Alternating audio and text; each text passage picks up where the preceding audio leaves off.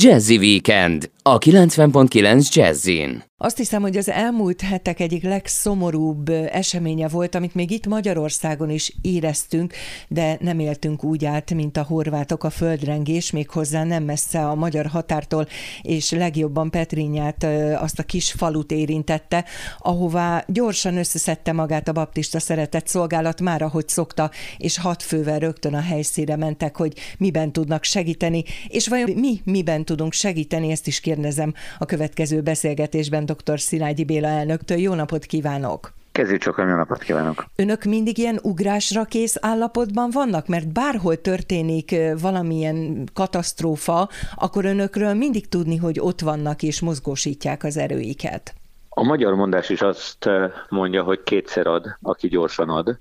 Baptista szeretett szolgálat az elmúlt 25 éves történelme során mindig úgy igyekezett gondolkozni, hogy mi az, amivel a leggyorsabban lehetséges segíteni, mi az, ami azonnal szükséges.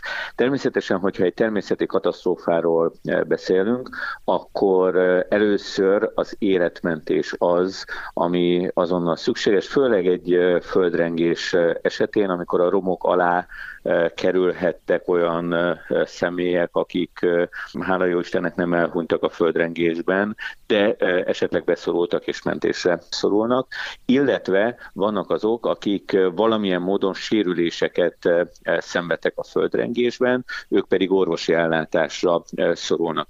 Az elmúlt 25 évben több mint 30 országban jártunk, akár kutatómentő csoporttal, akár egészségügyi, azonnali egészségügyi orvoscsoporttal eh, segíteni eh, különböző természeti katasztrófák után.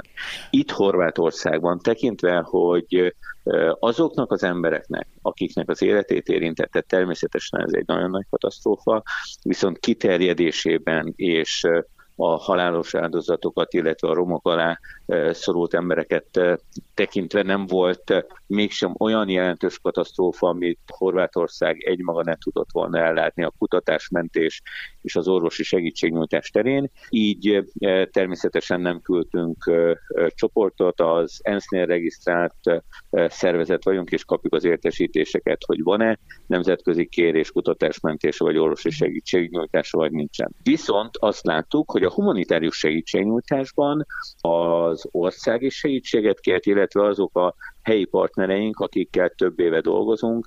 A horvátországi baptista szeretett szolgálatot például mi segítettünk létrehozni szakmai tanácsokkal, pénzügyileg is, oktatással, sok mindenben 2015-ben, azóta is többször dolgoztunk velük együtt. Így az ő kérésükre már december 31-én egy tonna felszereléssel mentünk, az akkor legfontosabb generátor, tartós élelmiszerek, téli kabátok, csizmák, bakancsok és gyermekjátékok azok, amiket már 31-én vihettünk.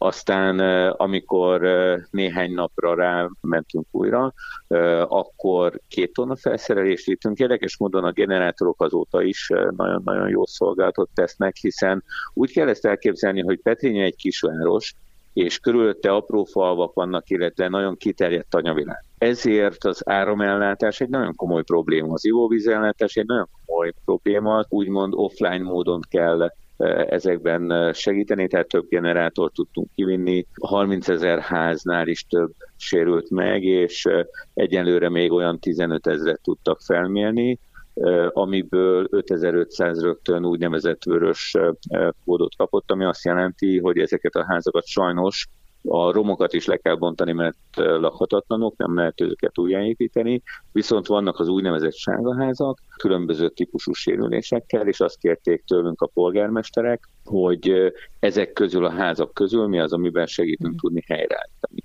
Úgyhogy az egyéb segítségnyújtás mellett Például ez a hattagú csapatunk azon dolgozott, hogy egy háznak az ablakait, az ajtóit kicserélje, és még az nagyon érdekes, ezt hadd mondjam még el, hogy ez a csapat egy nagyon nemzetközi csapat volt, hiszen vajdasági magyarok dolgoztak, tehát itt volt egy érdekes párhuzam, hogy, hogy Szerbiából érkező vajdasági mm. magyarok mentek Horvátországba segíteni, természetesen magyarországi munkatársaink mentek, illetve egy amerikai munkatársunk, akinek a felesége például angol tanít az egyik iskolán. Mm.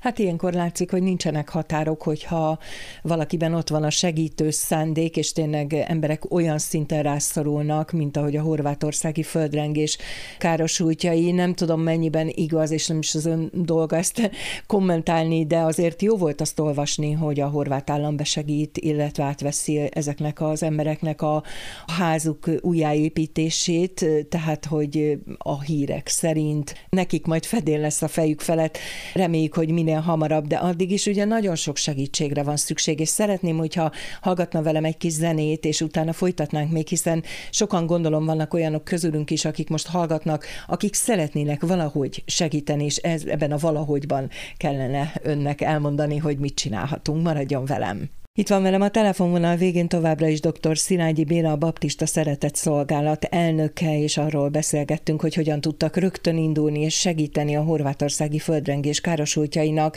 és ugye azt tudjuk, hogy Petrinja volt a központ, és hát a körülötte lévő falvak, de a nagyvárosok is, sőt, ugye még sokan itt Budapestről is beszámoltak, hogy bizony érezték, bizony kilengett a csillár, de hol van ez ahhoz képest, amit átéltek mindazok, akiknek mondjuk Rómá vált a, a kis házuk. Ugye ön említette, említette, hogy ez egy szegényebb környék, egy szegényebb vidék. Ilyenkor önök már alapvetően tudják, hogy mit kell küldeni, vagy amikor elmennek a helyszínre, akkor fel is mérik, megkérdezik a, az ott lakókat, hogy mire lenne szükségük. Hogy működik ez? Akkor, amikor van egy viszonylag jól működő helyi rendszer, akkor erre a rendszerre lehet számítani, és ezzel nagyon jó együtt dolgozni.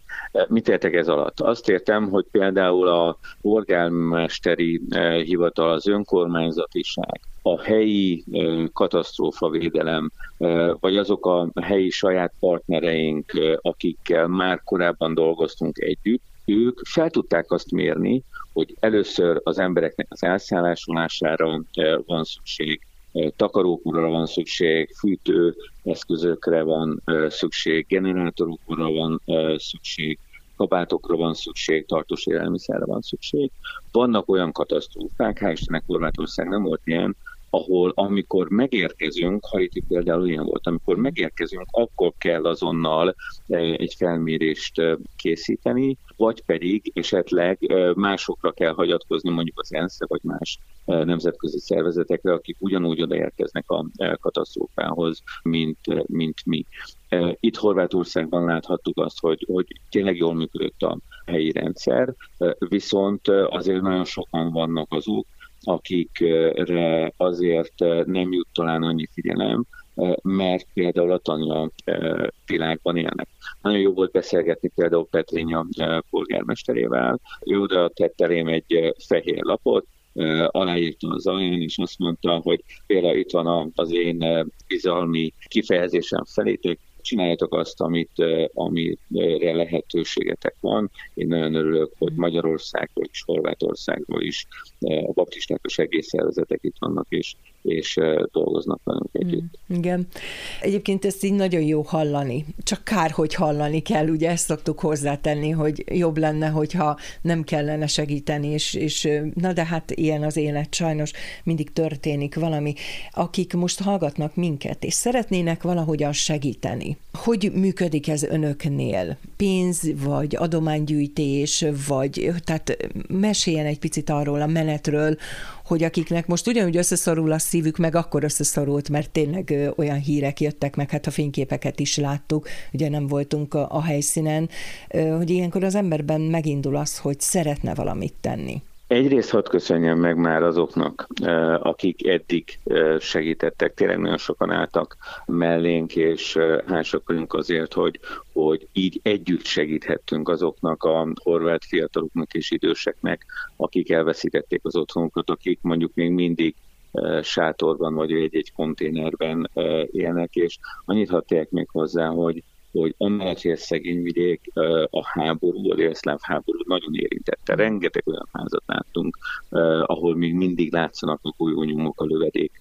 nyomok, és nagyon sokan mondták el az idősek közül, hogy egyszer már újra kellett építeni nem csak a házukat, hanem az egész életüket. És nem gondolták, hogy ez még egyszer eljön az ő idejükben most egy földrengés miatt. Úgyhogy nagyon szépen köszönjük, hogyha szeretnék támogatni a hallgatók a munkánkon keresztül ezeket a horvát embereket, akik nagyon sokat tesznek azért, hogy ők is lábra tudjanak állni. A 1355 adományvonal felhívásával vagy SMS küldésével 300 forintot tudnak adakozni, tehát 1355-ös telefonszám, vagy pedig a Baptista Szeretett Szolgált honlapján a baptistasegély.hu per adományozás, tehát baptistasegély.hu per adományozás lapon bankkártyás adakozással van lehetőség, vagy éppen banki utalással van lehetőség támogatást nyújtani, illetve azok, akiknek van új vagy nagyon jó állapotú generátoruk, vagy elektromos fűtőtest, uh-huh. vagy éppen a, aki mondjuk új gumicsizmával, vagy konzervekkel tudna segíteni, azt nagyon szépen köszönjük, ezeket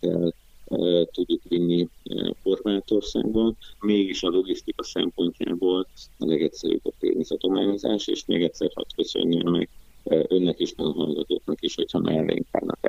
Természetesen én úgy gondolom, hogy ilyenkor tényleg az ember úgy érzi, hogy nem tud más tenni, mint hogy valaki mondja meg, hogy mit vegyek, mit vigyek, mit adjak, körülnézni pincében, padláson, mert nagyon sokunknál sok olyan dolog ö, ilyenkor elfekvőben van, nem is gondolunk rá, és közben ott van a megoldás, hogy ezt csak el kéne ö, vinni, és már valakiken tudtunk segíteni. Nagyon szépen köszönöm dr. Szilágyi Bélának, a Baptista Szeretett Szolgálat elnökének, hogy a rendelkezésemre állt.